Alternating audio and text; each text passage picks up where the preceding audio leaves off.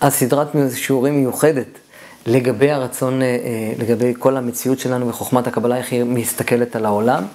אז האדם, נניח, בואו ניקח תכונה נוספת, ניקח קנאה. כתוב, התאווה, הקנאה והכבוד מוציאים את האדם מן העולם. יש לי קורס שלם שנקרא קורס מידות, ששם אני מדבר על כל התכונות. תכונה נקראת בשפה החרדית מידה. קורס תכונות אפשר לקרוא לו גם. בקורס תכונות או מידות אתם תלמדו את, את כל, כל התכונות שיש בכם כדי לתקן את הנשמה שלכם ואיך על פי חוכמת הקבלה צריך לחיות, איך צריך לחיות נכון כדי לחיות כאן מאושרים בגן העדן. אז כל מטרת האדם בעולם היא להפוך להיות הרצון להשפיע, להיות ואהבת לך כמוך, כדי שלאחר המוות, שאין לאדם בחירה, הוא יהיה אלטרואיסט מספיק כדי לת... ושהוא יהיה, ייהנה מגן העדן. למה? כי אם, תארו לעצמכם, בן, תארו, תארו לעצמכם בן אדם שנפטר מן העולם הזה והוא כל כולו טבוע בתאוות. נניח ניקח יצר של כסף, אדם אוהב כסף, אוהב כסף לא יסבע כסף, כך כתוב. אדם נניח רוצה כל הזמן עוד כסף ועוד כסף ועוד כסף, אחרי שהוא נפטר הוא לא יכול להשיג כסף, אבל מה, איפה הראש שלו? בצמצום, הראש שלו בשטויות, הראש שלו בכסף. אז גם אחרי שהוא נפטר הוא מסתובב פה על פני כדור הארץ כמו מהלך, כמו איזה שד, אה, זה, זה, זה קשה לו, זה קשה לו, והוא לא יכול לתקן יותר, ולכן איפה הוא נמצא? בתאוות שלו, והוא לא יכול להמציא, הוא לא יכול לממש אותן, וזה גיהנום. הלאה, עוד. מה קורה לנשמה שהיא, זה התאווה, הקנאה והכבוד. תאווה, הסברנו. אדם אחרי המוות לא יכול לקיים יחסי מין, והוא סובל מעצם היותו בתאווה, לכן החרדים מאוד מאוד מאוד סולדים מכל הנושא של נשים, ושומרים על הפריט, ואומרים שזה הכי חמור בעולם, כי זה הכי קשה בעולם באמת, ו, אה, ו, וגם הברית הוא חמור מאוד לפי היהדות. אה, הוא היסוד, הוא היסוד של הכל לפני גילוי מלכות, נכון? למדנו את זה בסוד הספירות של הספירות ובסוד הספירות. ולכן, החרדים מאוד מאוד מקפידים על הדבר הזה. ואנחנו כאן, יש את התאווה, שאדם צריך להיות מאוזן בתאווה.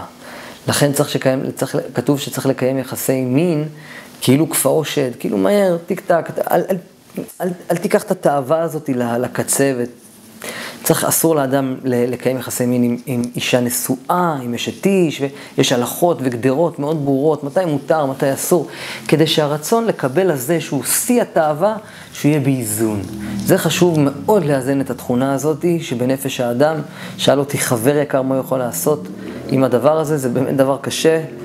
ואין מה לעשות, זה חלק מהחיים שלנו, צריך להתמודד עם זה כל החיים, בגלל זה החרדים, לא, אל תכעסו על החרדים. כשאתם שומעים שהם מתנהגים בצורה כזו או אחרת, אתם פשוט לא מבינים התנהגות שלהם. הם לא עושים את זה מרוע, הם עושים את זה מתוך אמונה. אה, אתם, כמו שאתם רואים, אני בעצמי לא חרדי, אבל לפחות אני מסוגל להגיד איפה אני לא בסדר, איפה טעיתי, ואיפה אנשים אחרים צריכים לתקן. אה, ולהפיץ את האור האמת.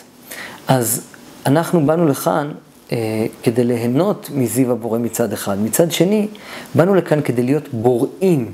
כלומר, על ידי זה שאנחנו אה, נתענג על השם לנצח ונהנה מזיו שכינתו, איך?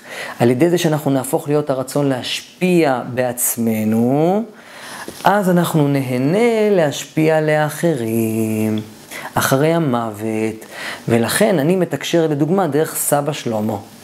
סבא שלמה, סבא שלי, הוא, אני מתקשר דרכו.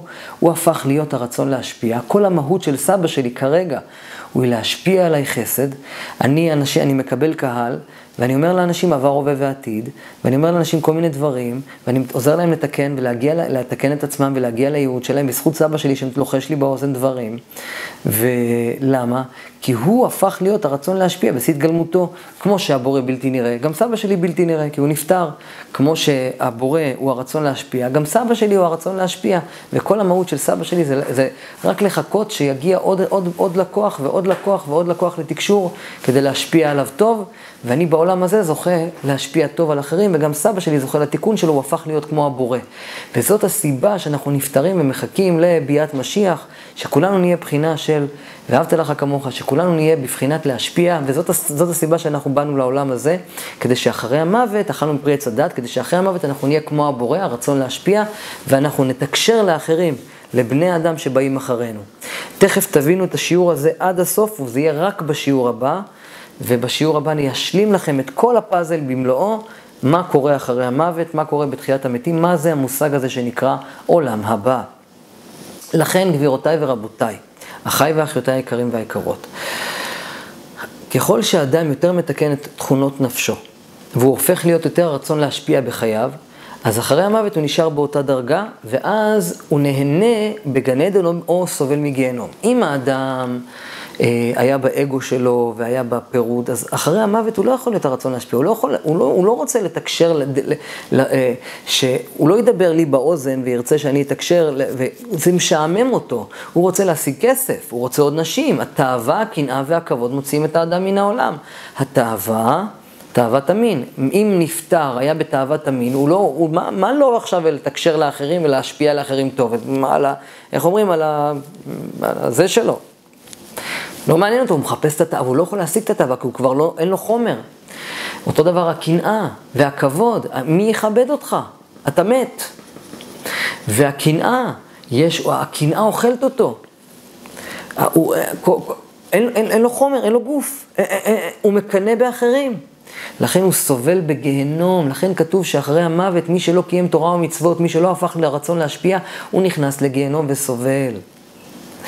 יש שלושה סוגים של גיהנום, יש גיהנום חם, גיהנום קר ויש כף הקלע. זה היה הקדמה, אני בשיעור הבא אלמד אתכם, באמת סוף סוף נגיע לשיעור של גיהנום, כף הקלע ובאר אה, כף הקלע ושני סוגים של גיהנום. משם נלמד על חיי העולם הבא, ואז יש לי בשבילכם הפתעה שאני כרגע בנקודה הזאת שאני מצלם, אני בספק אם אני אלמד אתכם, אולי אני אשאיר את זה לעצמי, ורק אני אגיד לכם שלימדתי אתכם, כי זה קצת נושא בעייתי ללמד את הציבור, יש חוכמת הקבלה קצת בעייתית ללמד את הציבור, את הכל, אני, יש דברים שאני עדיין מסתיר. נתראה בשיעור הבא.